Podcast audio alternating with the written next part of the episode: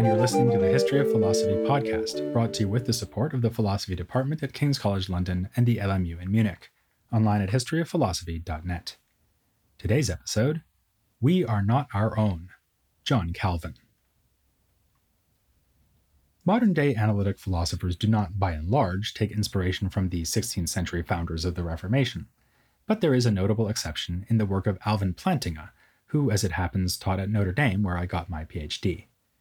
Plantinga is a leading philosopher of religion who explicitly refers to John Calvin in setting out one of his most famous ideas, a so called Reformed epistemology that proposes a new way of defending the rationality of religious belief.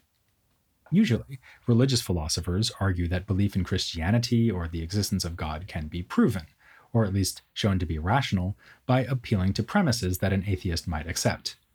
Thus, in the natural theology tradition, one might point to features of the universe that suggest it is well designed, features everyone should recognize. On this basis, one can infer that the universe has a designer, namely God. Plantinga suggests a different approach.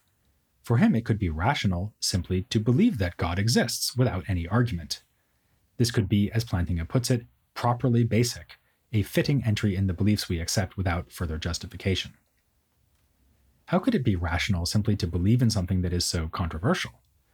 Well, Plantinga says, what if you are aware of God's presence immediately, in the way that we are aware of sensory experiences or memories?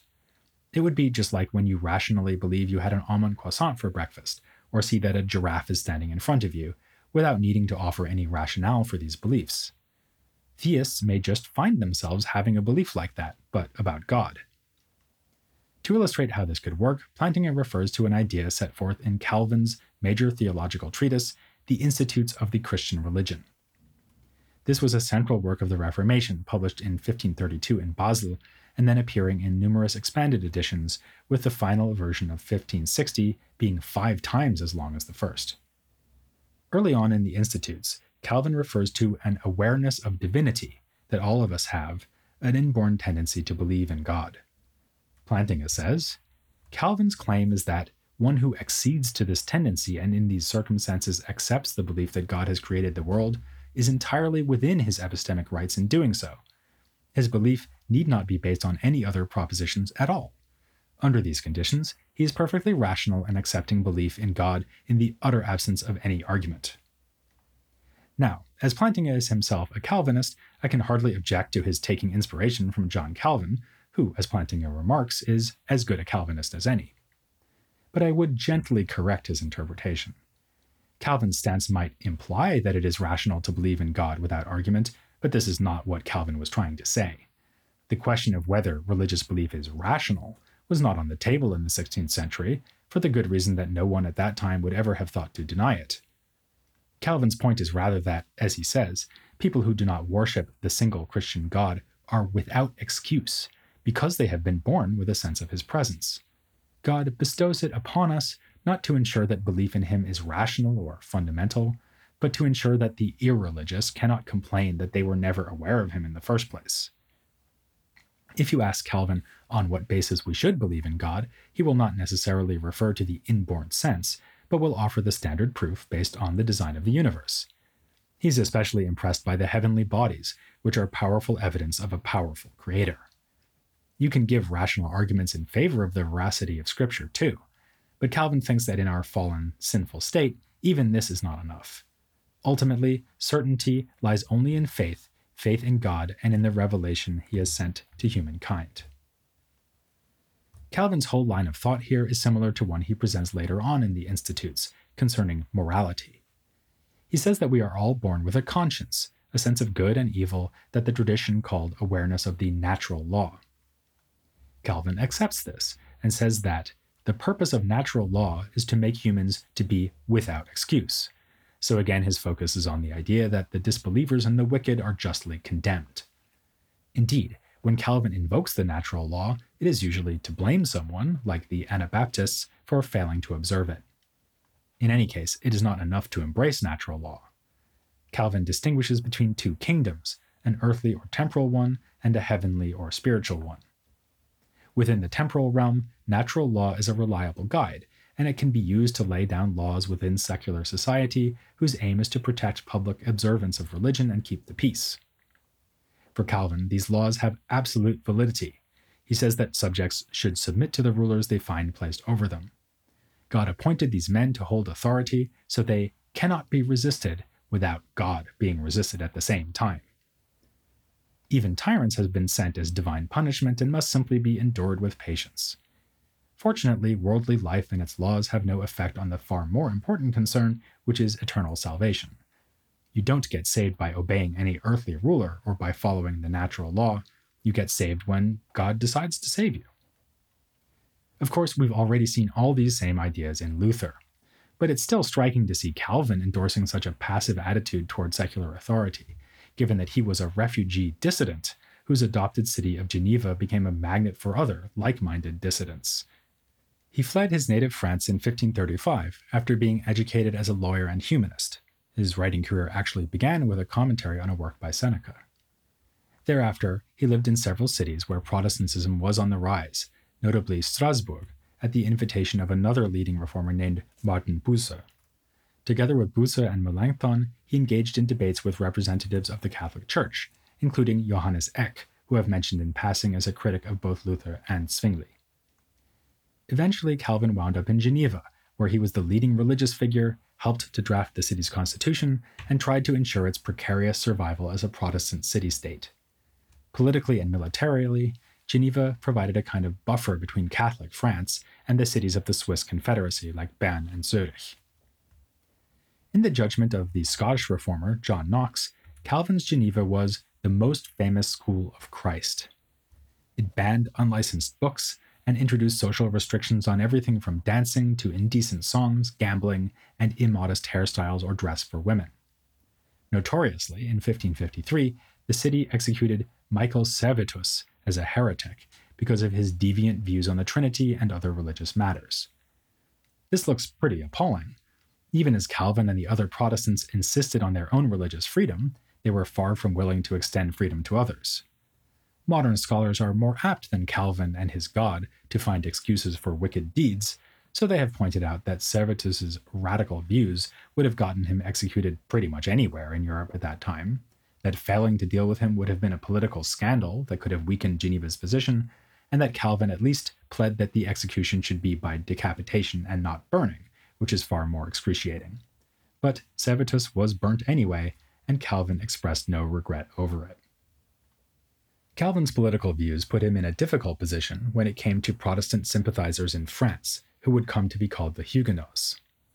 As one scholar of Calvin's thought has remarked, the whole enterprise of Reformation in France was, at the very best, a skating on the thin ice on the margins of legality, and more usually was blatantly illegal.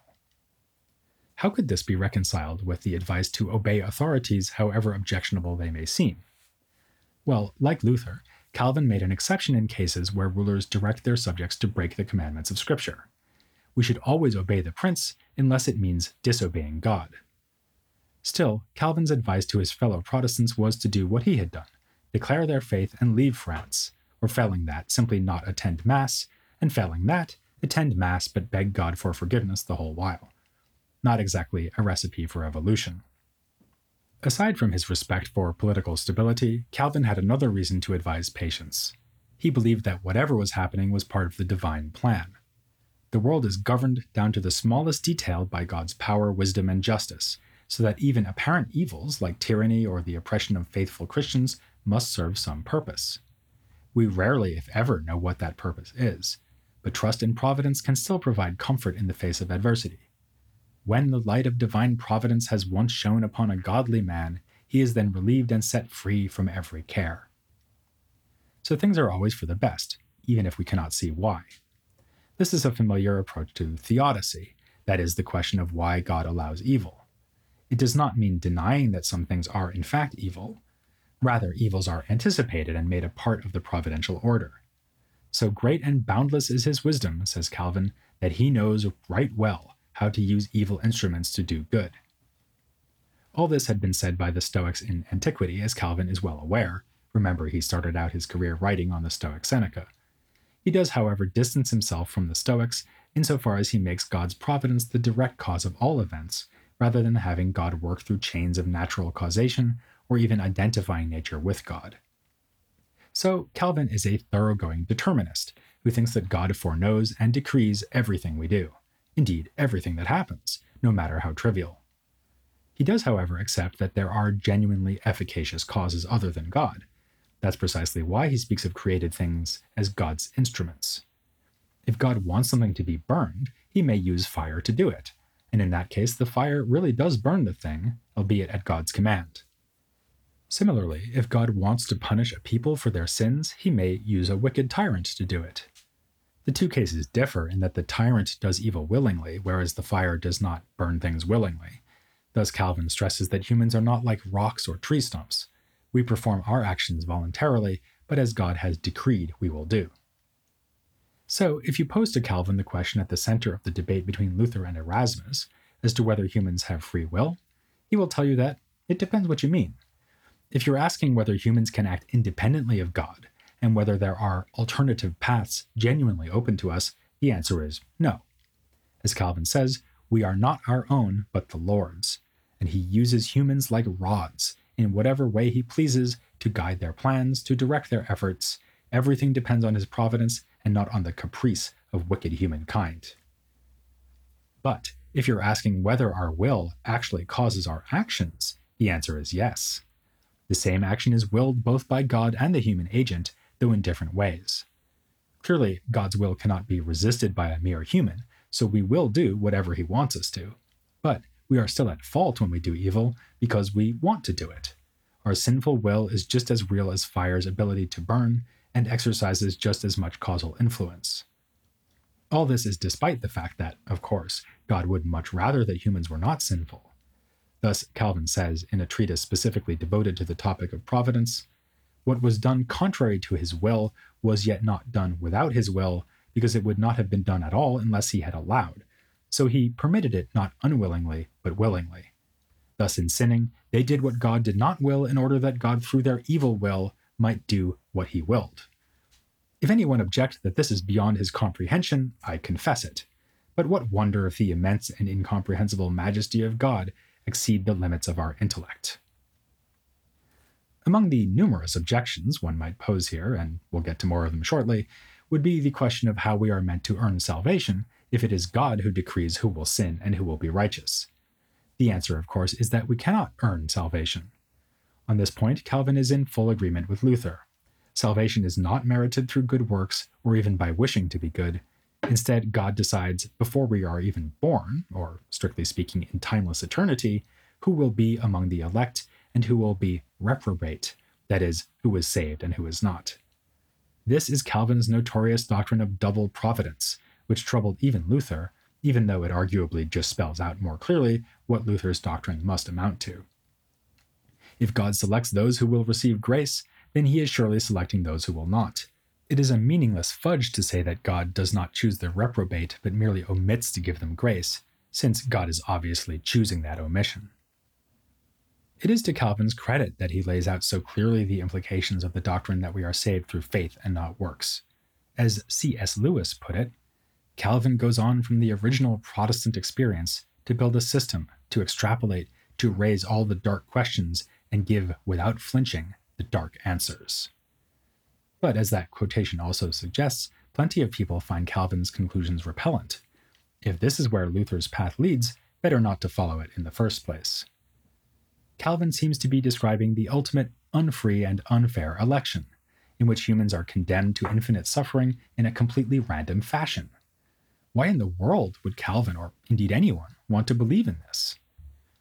By way of an answer, we should firstly remember that the sorting of humans into the saved and the damned is not in fact random, but part of a perfectly providential order.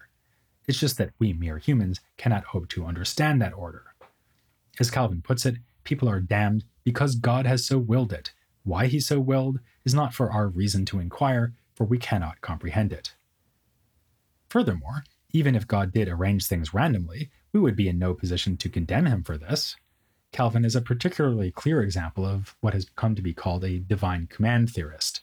That is, someone who believes that whatever God does is good because he does it, and not the other way around. Thus, Calvin writes Whatever God wills, by the very fact that he wills it, must be considered righteous. Besides, even on our own limited understanding, it would be perfectly just if everyone were damned, because we all deserve it.